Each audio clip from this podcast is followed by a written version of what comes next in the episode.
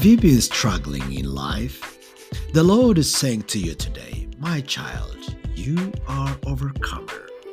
First John chapter 4 verse 4 says, "You dear children are from God and have overcome them because the one who is in you is greater than the one in the world."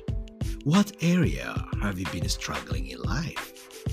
Have you been dealing with sickness, disease, lack?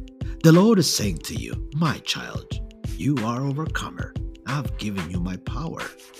What you need to do is tap in His presence, trust in His word, walk in His way, live a life of victory. You are overcomer. No more sickness, no more lack, and no more live with fear.